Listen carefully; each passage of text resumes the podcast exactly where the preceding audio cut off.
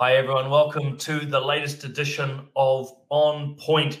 Um, have someone on today that I very much admire, a person incredibly involved in the New Zealand community and wanting, um, well, to have Ronji on the spot, so to speak, to tell us a little bit about what he does. So, ladies and gentlemen, it is my pleasure on On Point to introduce to you uh, Ronji Tanielu. Um, he describes himself as Ronji of Mangere, the center of the universe. Um, I know him amongst other claims to fame uh, as a lawyer, a husband, uh, and a great proponent within the Salvation Army, leading social work both practically and in policy uh, in our community. Ronji, great to have you on. How are you? Yeah, good. Thanks, uh, Talofalava, everyone, and thanks Simon for having me. That was a great introduction. It was a little bit. I thought it was a little bit like my death, like it was sort of a, a, a eulogy, but um, yeah, great to be on the show, and um, hopefully it's useful to the to the whānau that are listening. So, thanks for having me. Oh, look, thanks for making the time. I know you are incredibly busy. You're very much a man on the ground, but as I was thinking of different guests to have on, uh, your story, the person you are, and the service you give to our community is quite uh, phenomenal. And I know you you probably like to do it more quietly than not, um, but I thought it was good that people could could hear a little bit about you. So, for those who don't know Ronji, tell us a bit about yourself and the work you're involved with. Sure. So uh, I was born in Samoa, uh, and then we we were part of the second wave of migration that came here in the 80s uh, from the beautiful island of Samoa. Moved to the capital center of the universe, which is Mangere in South Auckland. Uh, grew up in uh, some really tough circumstances uh, with violence and alcohol and gangs and drugs and all of that bad stuff, not just in my community but also in my home. Uh, but by the grace of God, uh, survived a lot of that stuff and um, went to university uh, because the in our the, the, rugby league career was finished, Simon. So there was no point after um, after high school. So anyway, uh, dreams gone. But then, um, long story short, went to university um, and got a couple of degrees and have traveled around the world and worked as a Christian missionary in um, about 30 different countries around the world. Uh, but really feel the desire to come back and live in New Zealand for a little bit. So I currently work as a lawyer and the principal policy advisor for the Salvation Army. And my job essentially is to try and disrupt politics and politicians and stakeholders and corporates and try and challenge around um, uh, getting change in policy and law, especially when it comes to issues around housing, addictions, poverty, uh, and so on. I think the unique point of difference in my work, though, is, we, is, the, is the Salvation Army is a church before it's a social service agency.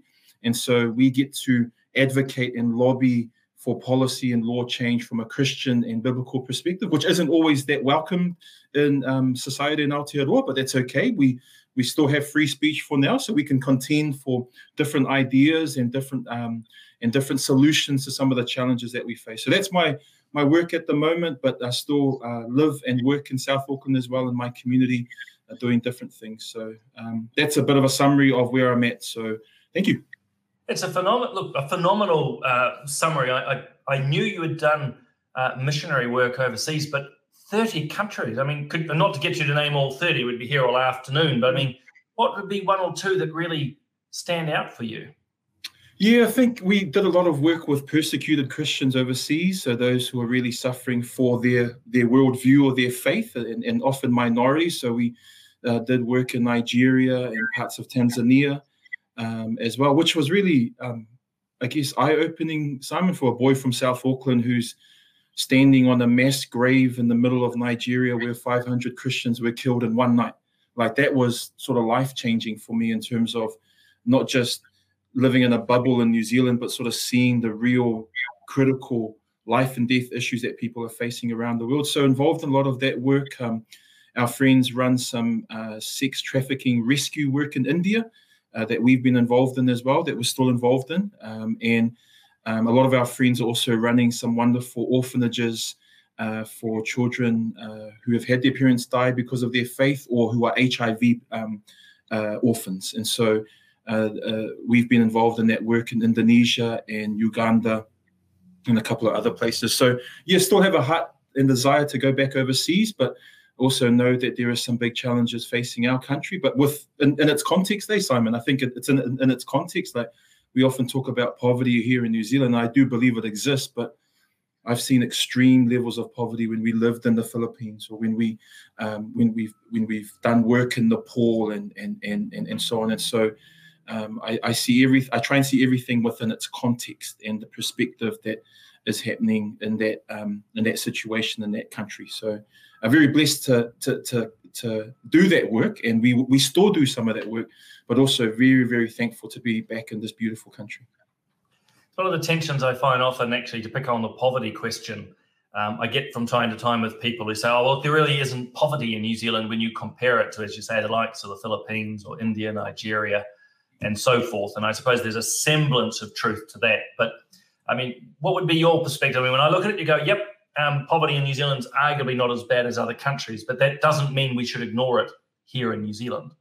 Yeah, absolutely, agree. But again, I guess that's why I emphasize that in its context. I think within our context, we've got um, uh, examples and, and realities of poverty, whether it's the far north and and the uh, whānau in the east coast, it's whānau in South Auckland. I think within its context, we have it.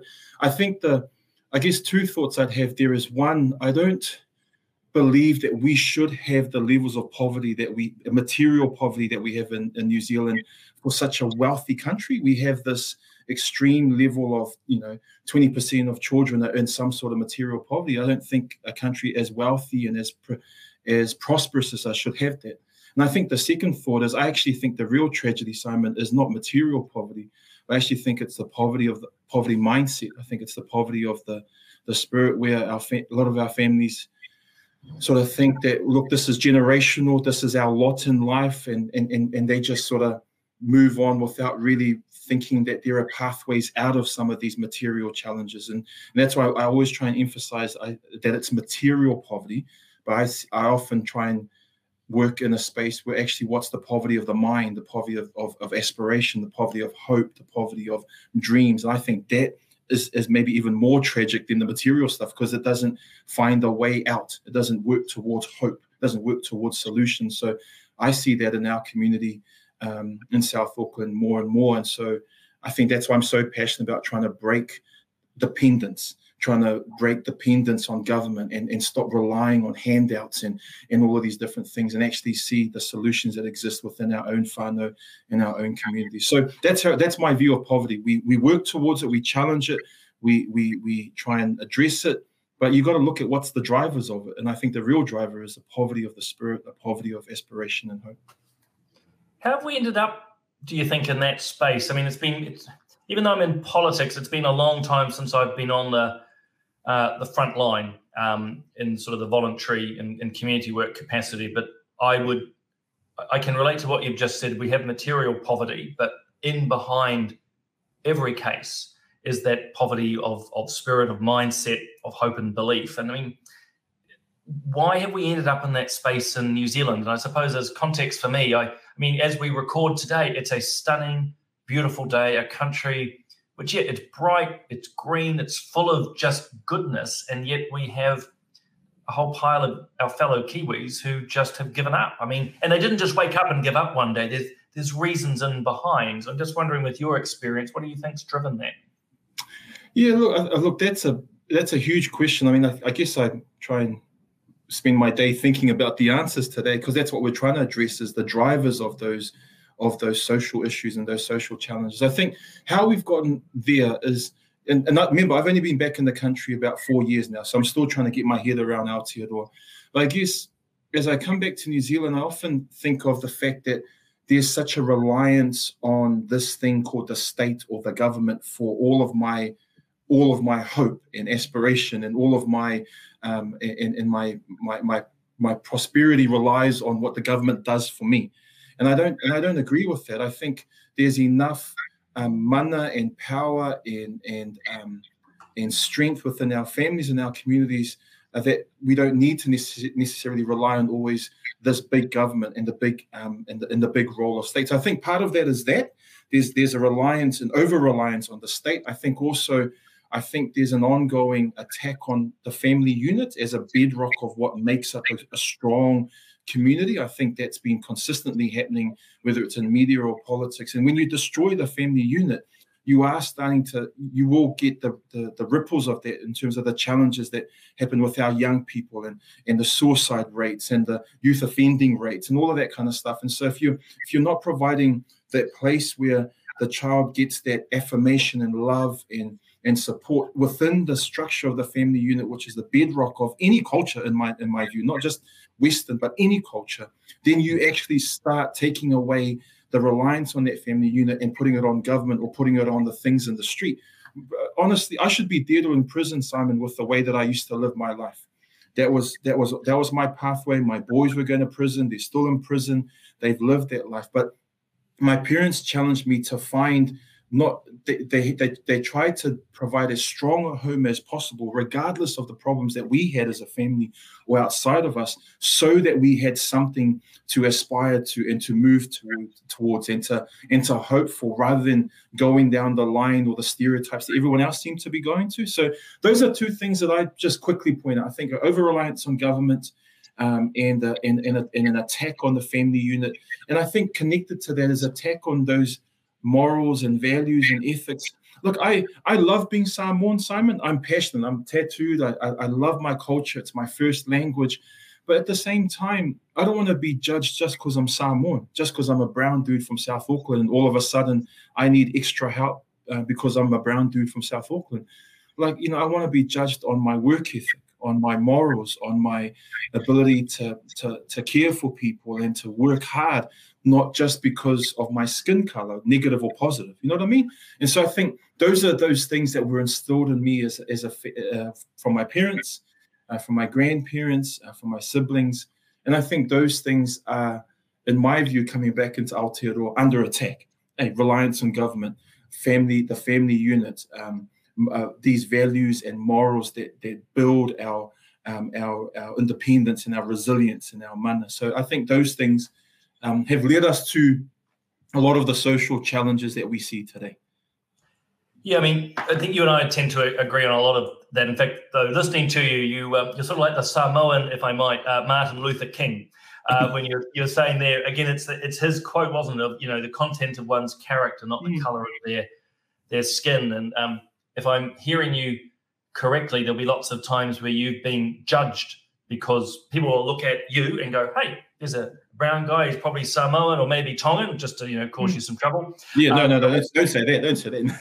oh no, I'm sure. No, I, I know the better, but I'm sure people are making prejudgments, yeah. mix it all up. Is there yeah. tattoos and everything? People are making judgments without actually knowing your heart um, and where your mind, your mind yeah. is, is going. Um, and, and it's happened. Yeah.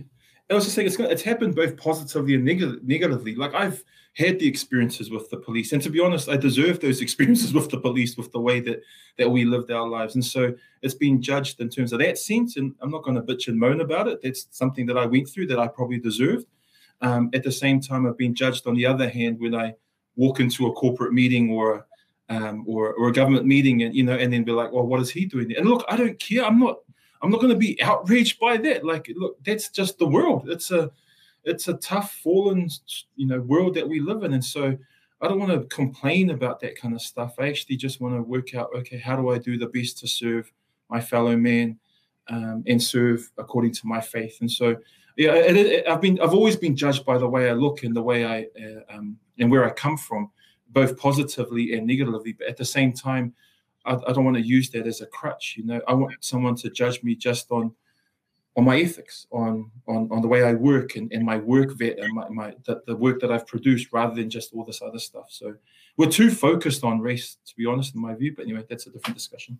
Oh yeah, and look, a fascinating rabbit hole, one that um yeah comes up quite a lot. I think the other side again, it's another rabbit hole is how people often hold on to grievances and people have genuine reason at times to be aggrieved. They have been, if you will, victimized people making prejudices and judgments and so forth. But I found in life you can make a decision whether to hold on to those things and let them define you. And I think a lot in the modern world, a lot of people do.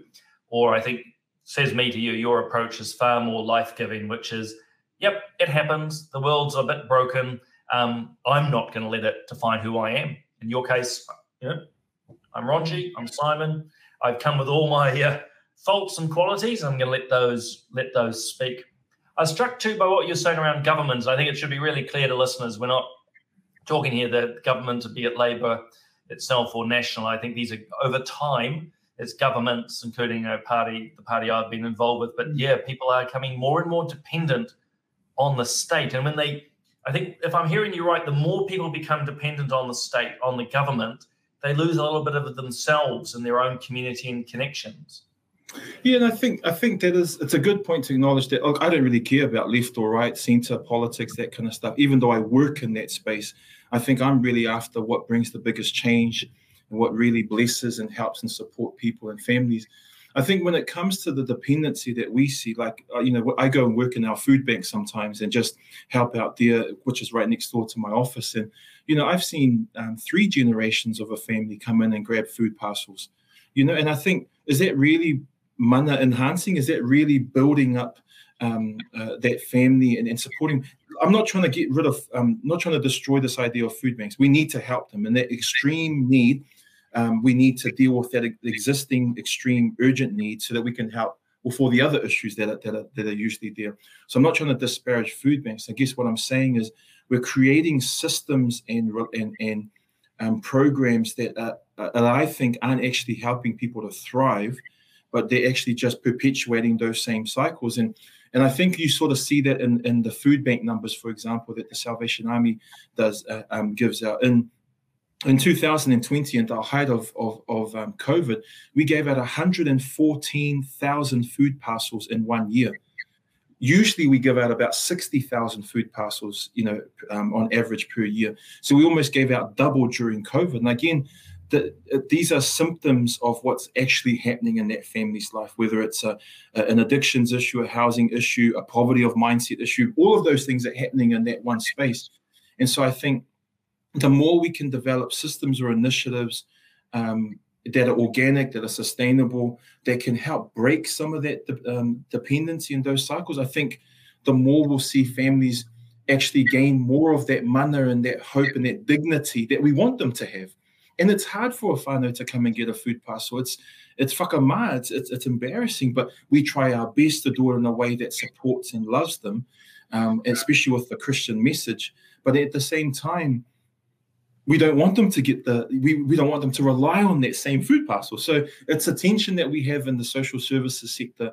Um, but I guess that the, the, where I work at in my role is what are the systems, what are the ideas, what are the solutions, what are the initiatives that can really help address and deal with um, some of these needs, uh, these real um, needs that are out there in the community. Can I give you a quick example, Simon? Absolutely. Um, I think it should be really good. Yeah, yeah, yeah. And a quick example of that is um, there's been a lot of changes in the credit contracts and laws to do with loan sharks and predatory lenders and all that kind of stuff. A lot of the stuff is good. I've been spending the last three, four years of my life working in that space. But one of the things that we really wanted to do was disrupt what's called um, the mobile traders. So these, if, if the, for your listener, listener who doesn't know, this is a mobile truck that goes out and sells a T-shirt they can get at um, at warehouse for twenty bucks. Uh, they, for five bucks, they sell it for about 20 or 30 bucks to vulnerable people in the community. So these are trucks that go out in the community and sell prices at inflated goods. And one of the we we wanted to lobby and advocate for law uh, law change and policy change, and we got a lot of that stuff. But then I wrote a business case for the Salvation Army to see if we can start our own mobile trucks. And instead of offering overpriced goods, let's go and offer safer and more ethical loans that people can access and get financial literacy help and, and then meet meet with a social worker, worker meet with a, a, a welfare worker, and then also support them holistically. And so when we first started the business, there was about, I think, 40 to 50 mobile trading businesses operating in Auckland. I talked to the Commerce Commission uh, a couple of weeks ago, and they said there's about five or six left. So the whole system has been dis- disrupted. Doesn't mean that we, the fight ends. We got we got to fight find the other places to fight. But I guess what I'm saying there is, if we can pro- provide solutions, ideas, initiatives, policy change, or just um, good hard work that can really break those cycles of problem debt or reliance on loan sharks or reliance on on on on um, on payday lenders and finance companies. So that's an example I often give because it, w- it took a long time to get there. But what I'm saying is those things are, are meaningful and practical for the family who's facing debt and financial issues and whatever else is going on to actually try and circuit break the issues that they're going through. So that's just a, a, quick example I wanted to give. Oh, it might be a quick one, but I think it's absolutely fantastic. I mean, up until recently, it's probably because of the work of you and others, the, those trucks were the scourge uh, in parts of my electorate. And unfortunately, they are, well, as they not just inflated prices, but then they'd give it on credit, as you'd well know. So all of a sudden, your $20 t shirt, oh, I don't have the 20 bucks on me. Oh, no worries, they say. You can have it, you know, at 50% interest today. And next minute, your t shirt's $100. But absolute scourge. But I love the disruptive quality. And you've used that word a few times because you looked at it instead of, if you will, complaining, which a lot of politicians, not going to name names, maybe sometimes myself, complain about it or just a law change. You've done something you just say practical. And I, I'm trying to think of the right word. You sort of mirrored what they did, but flipped it, flipped it on its head. Um, yeah. I think it's a great success story. So be proud of that. Yeah, thank you. And I think, I mean, again, this is not my glory. This is a lot of people that worked in this. This was BNZ Bank as a corporate who came in and thought we can actually help with this. And they did a great job and we were able to connect them to Countdown and Pak'nSave. And Save. And those, so this is a this is a whole team effort for sure. But I think the disruptive element is really important. I think a lot of that, um, Simon, is driven out of my Christian faith. I think, you know, that, that there was a challenge um, there um, right from the teachings of scripture right through to the early church to actually make a difference in their societies and their communities with with with the, the christian message at the core of that. Um, so that's always framed my views of disruption but um, it, it's also a harvard um, business school theory uh, that came out in the in the 1980s it's called um, and it's called disruption innovation. And i've always been fascinated by that because instead of just looking at a problem and thinking oh it's too big just complaining about it, but have uh, but uh, disruptive innovation actually works out. Well, how do we actually disrupt that broken system? How do we change it? How do we fix it? And and I, and so in my working career in the Salvation Army, I've always been interested in from a policy perspective, how do we create disruptive innovation? Um, I mentioned to you before that I put forward a paper around a disruption innovation uh, social enterprise supermarket model like people aren't even you know that, that's a ridiculous idea well actually people are talking about it and people are, are giving that time uh, that idea a bit more air so i think I, I don't want to just sit in life and just complain and throw rocks at the system and think, "Oh, you bloody system," and just and just and just get angry. I like. So we're not going to see you in Parliament. Is that what you're saying? Yeah, yeah, exactly, exactly. Yeah, but it's good for people like you to handle that kind of stuff. But you know, I'm gonna if I've got one life to live on this earth, I'm gonna go hard in working out how do I work out to support people, especially those who are vulnerable, that came from a similar background that I came from, but who don't want to stay there, who don't want to live in that kind of kind of area, and then move, keep moving on in life. And so, I think the more we can have that kind of innovative, innovative thinking to disrupt some of the broken stuff that's out there in our in our communities, I think the better our society really will be. And but at the same time, let's not disrupt the the things that shouldn't be disrupted. I think, like the family unit, like the morals and ethics, those things are bedrocks, and and those things I think are, are critical to a well-functioning society. But there are still solution. There are still social challenges and problems that we should be challenging and attacking and going after for the betterment of people. Yeah, and look, I'd agree, um, including around the nature of of family. Um, it is the bedrock. Um, just reading, as one does, I probably have too much time on my hand. I was reading a guy, well, Edmund Burke, you'll know who he is, the philosopher, mm. talks about the family as the little platoon. Um, and I've just always loved that analogy. It is sort of that foundational bedrock. And when you start t- tinkering or breaking with that, people try to find community elsewhere without drawing the bow too long. When we look at the rise of gangs and other unhealthy groupings, I'd say 9.9 times out of 10, um, mm. the root cause is that that person, you know, again, who's joined a gang, for example, there's been a, a, family break. And the other side on that ethics and morals, and our listeners will have different viewpoints or different moral codes, but often when they get tossed out, all you're left with is is me or the individual and whatever they want. And I think I well, I begin to wonder whether in New Zealand we're seeing that more and more now, whole lots of me's with no moral ethical code, all chasing for what they want.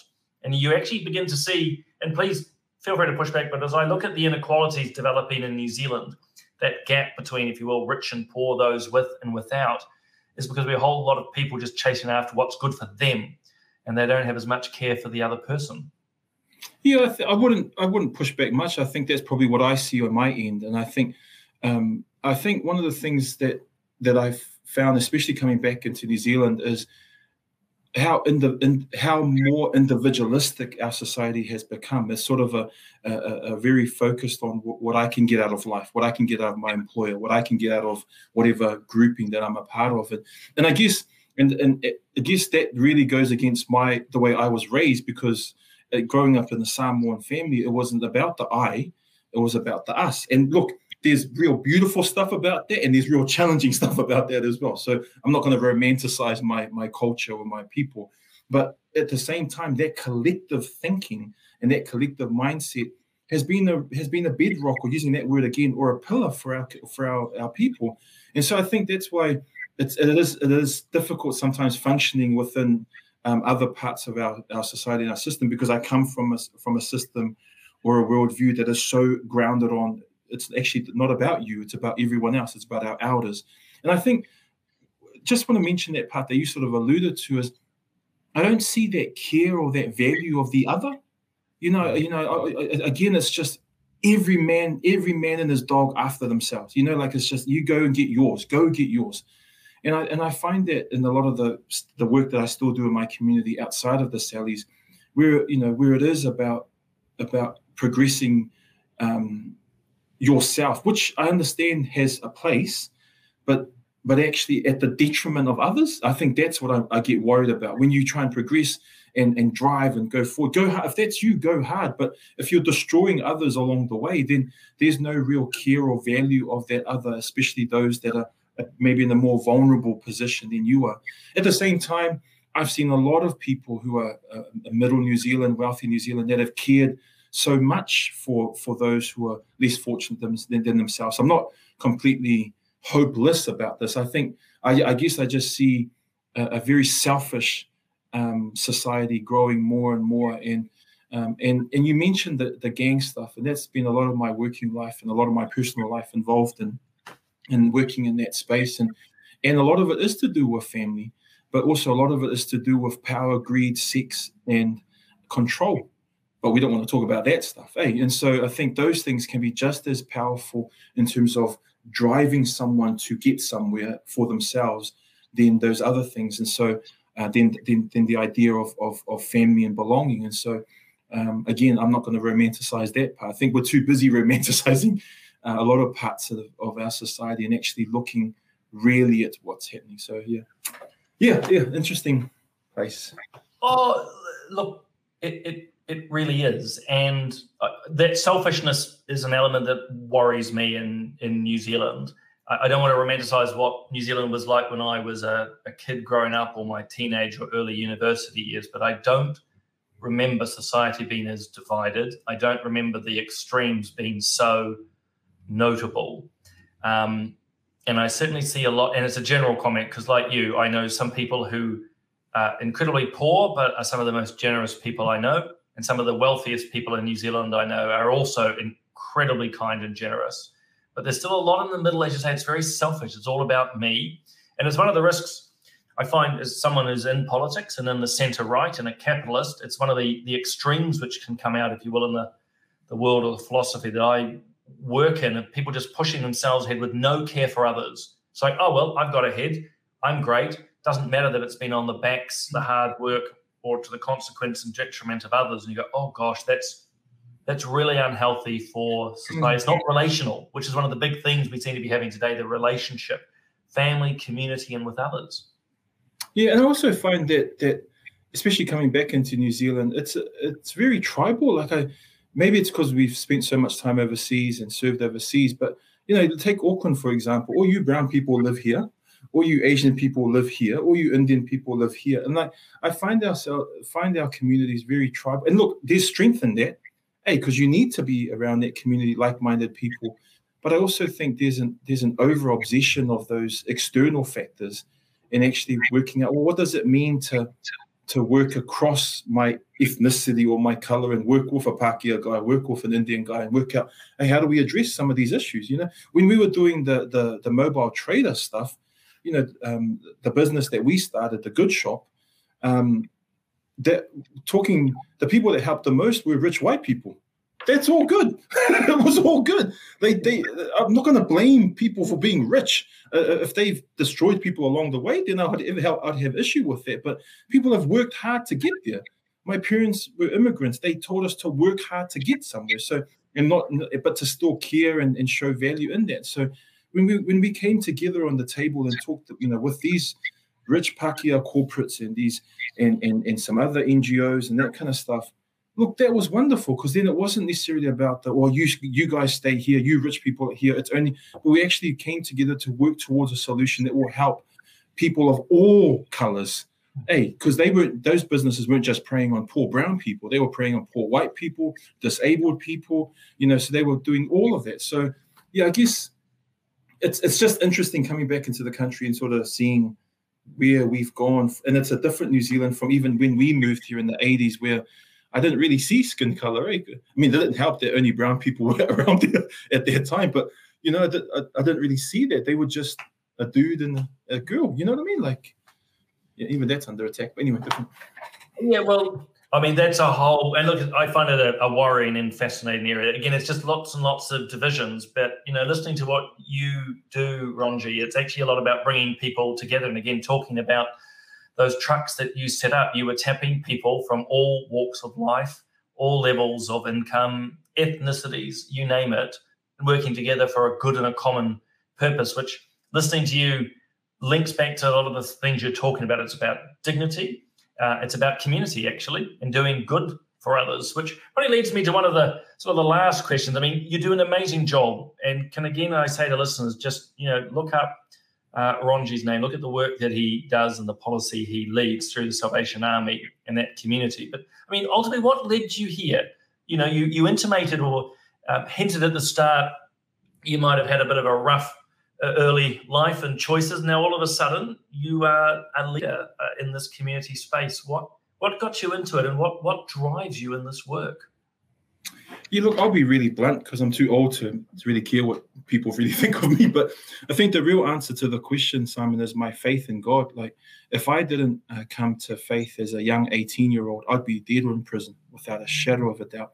And I think that was the circuit breaker to a lot of my own problems and my uh, my own anger you know, to the system and to to white people, and you know what I mean. Like it was, it was that was the real changer um, in terms of my perspective and purpose and value and and and uh, um, and that's basically what drives me to this day. I'm 43 years old now. I've got, um, if you think of the old story of um, Jesus feeding the, the, the, thousands of people, I've, I've got a couple of fish and loaves in my basket, um, and like the young boy did. And I'm, look, I'm just gonna um, use the, the best that I can to uh, to use those fish and loaves uh, to represent my faith in my God that I'm unashamed about, and I'm unashamed about those values and that system and and the Bible and, and the gospel of Jesus Christ and what He's done for my life. And that's really what frames how I live, Simon. Look, I, I don't I don't get things right all the time. I, probably my work wants to fire me every six weeks for the things that I say.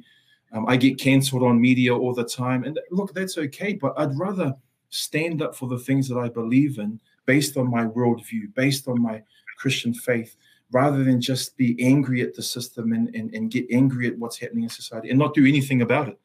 Hey, I'd rather be a, a participator in these things rather than a spectator in these things. And so I think society has too many spectators that jump on Twitter, or oh, you, know, you national people are doing this, or you Labour people aren't doing this. A lot of spectators, but very few people that are getting stuck in to really try and address some of the issues. So for me, it's my faith in God. That's what led me overseas. That's what led, led me back. And look, I'm not a perfect man, Simon. Um, I don't like talking about the work that I that I, that God's allowed me to do.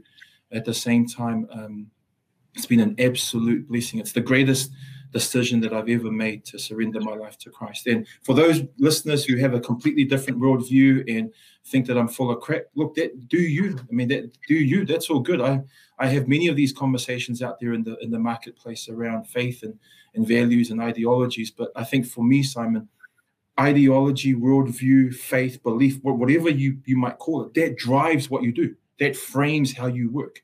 And so that that is your why. Hey, in sports, we often say, What's your why? Why are you doing this? Why are you involved in this? Why are you? And so my why is my faith. And if, if an atheist does it, good, go hard, do your life. Um, if, if, if, if it's someone someone else with another system of belief, that's fine. But this is the system of belief that has given me purpose, hope, saved my life literally as well as um, eternally. Oh, I think it's important for, for people to hear. I mean, it's, you know, there's a contest of worldviews at the moment, and often, um, and particularly a Christian viewpoint's not to be um, accepted. And actually, it inspires a lot of people to good work. And you're one example of that. So, um, personally, I think more people need to share their stories and their motivations, no matter where that motivation comes from, because I think it, it's really enhancing. And um, and part of the reason I asked you on was knowing that you don't like trumpeting the work you do, but I, I think people need to understand uh, not only the work you do, but you know the person that you are, which is just quite remarkable. And I might also make the other point. It's a paradox, Vicky, when I think of the Salvation Army. You mentioned right at the start um, how a lot of people don't want to, if you will. Um, oh, sorry, New Zealand's becoming increasingly secular doesn't want to engage matters of faith or morals or values, and yet paradoxically is even more demanding of the services of the likes of the Salvation mm. Army. And um, yeah, I mean, you may have comment on this or not, but I do find it a odd, if not sometimes frustrating, that yeah, people are more than happy to take the services from different groups, but not understand the values that underpin that service. Yeah, I often I often describe it this way. Uh, I often find, um, especially when working with government, they love what we do, they don't really like or, or value why we do it. And I think you can, and, and for and for a Christian or church or organization like the Salvation Army, how do you separate that? How do you separate your what from your why? As I said before, your why drives your what.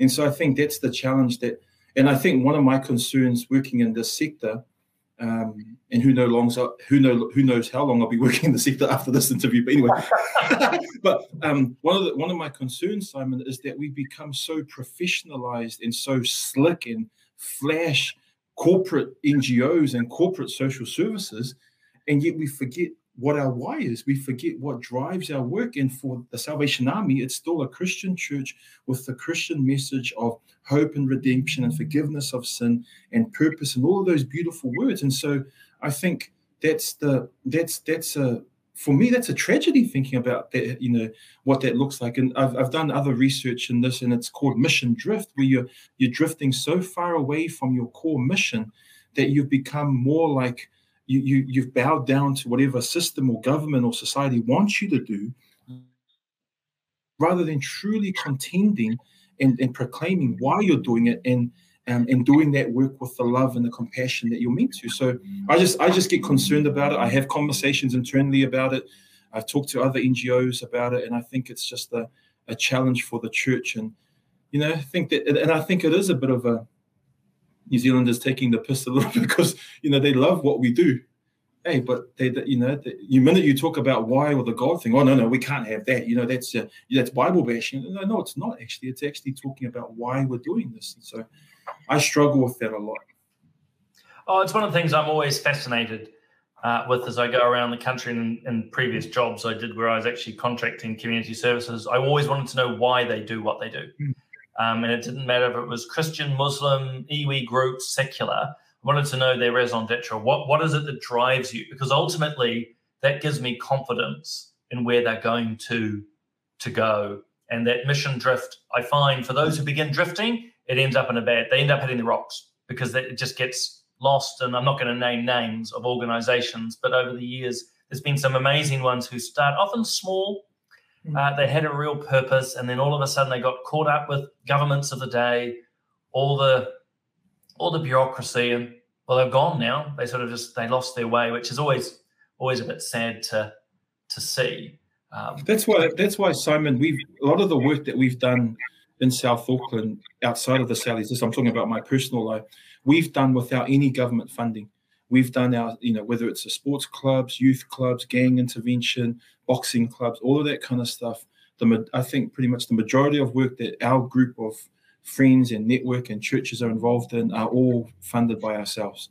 And I think a lot of that is because we keep we keep our why central to our work, and then and then secondly, that means we're not tagged to whatever government um, framing or media wants to frame us for that work. We just do our work, and and and, and all the flash NGOs will come with all their programs and all their funding, and they'll come and go.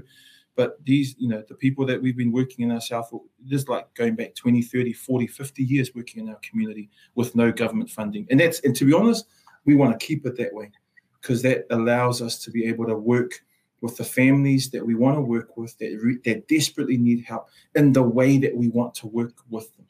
A, in a way that helps show why we do it, but also gives all the expertise that we have. When we're talking about social workers, teachers, lawyers, doctors, you know what I mean? And so I, I value that kind of approach rather than just always waiting for money from Wellington.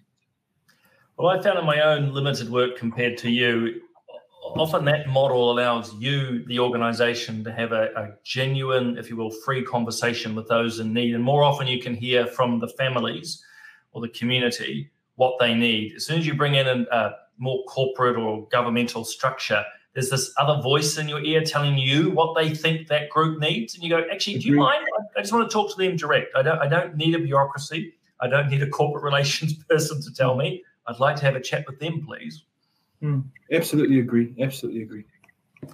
Hey, Ronji, a big, big thank you for your time. I just, I just found it important for listeners to hear just a little bit about your work um, because what you do and what you represent for a whole lot of other Kiwis working in this space is, is quite remarkable. So just thank you and for the inspiration you continue to give and the support, including to myself. Um, I've got a big, people can't see this when we're on an audio podcast, but I have a big smile on my face because I just think the work you you lead is inspirational. So thank you so much. Yeah, I guess Simon, just I mean, thank you for having me on your show, bro. It's been just a good catch up, just having a talanoa. I don't have all the answers. I'm not an expert in anything except maybe South Auckland um, um, in, in, my community. But um, look, if there's a whole bunch of people probably disagree with me that are listening, and that's all good. I'm happy to have a conversation as well if you want to reach out and and sit down and talk properly. But in saying all of that, um, Simon, God bless you and your family and to your staff, and um, hopefully this is help is useful for someone out there that's listening. Um, but I guess for me, um, I give God all the glory for that stuff that you. I, I, don't like talking about the work, but I give God all the glory for that stuff. Um, um, and um, I praise the Lord for the chance to use my life and in in our family's life um, for this work in in this community, but also overseas. Uh, so, Thanks so much, Ronji.